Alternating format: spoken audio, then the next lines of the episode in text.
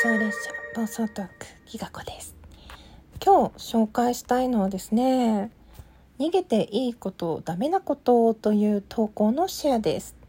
このね投稿者の方、前にも別のことでご紹介したんですけど、なんかいつもフォローしてないんだけど、なんかタイムラインに出てきてですね、なんか励まされる感じがする。フォローしとこうかな。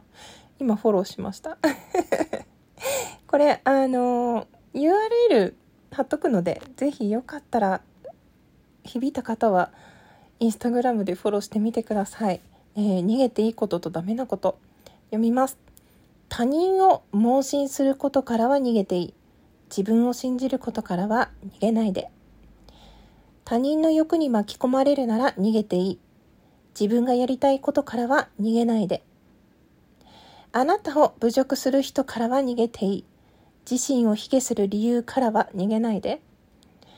他人に承認されたい気持ちからは逃げていい。自分自身を承認する気持ちからは逃げないで。辛い現状からは逃げていい。あなたが作り出したい未来からは逃げないで。今は楽でも1年後3年後の未来を考えたとき、変わらぬ現状の自分が嫌なら、今進んでいる道順を変えてもいい。5年後10年後の未来を考えたとき、今その道を選んだら大変だけど、未来が明るくワクワクするし、やってみたいことなら逃げないでっていうね。この人青髪先生っていうらしいんですけど、青い髪の先生ね。他人が望むあなたの将来なんてぶっちゃけどうでもいい。あなたはあなたが望む未来を紡ぎ出してください。あなたの未来を変えられる人はあなたしかいませんっていうメッセージが添えられています。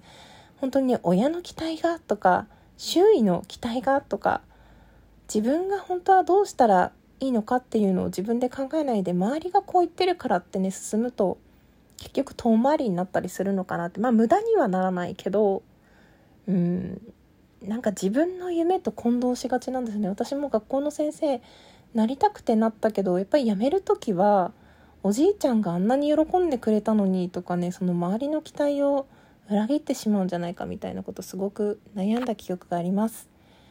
なんかね、この言葉を、私の言葉じゃないけれど、私がピックアップして誰かに届くといいなと思ってシェアしてます。いかがだったでしょうか。またね、いいなっていう言葉と出会ったら、こうやって紹介していきたいと思いますので、のんびり収録も聞いていただけたらと思います。私の収録短いんでね、あんまり12分マックスで喋んないで、気軽に聞いてもらえたらと思います。ではでは、最後まで聞いてくださってありがとうございました。大きいか。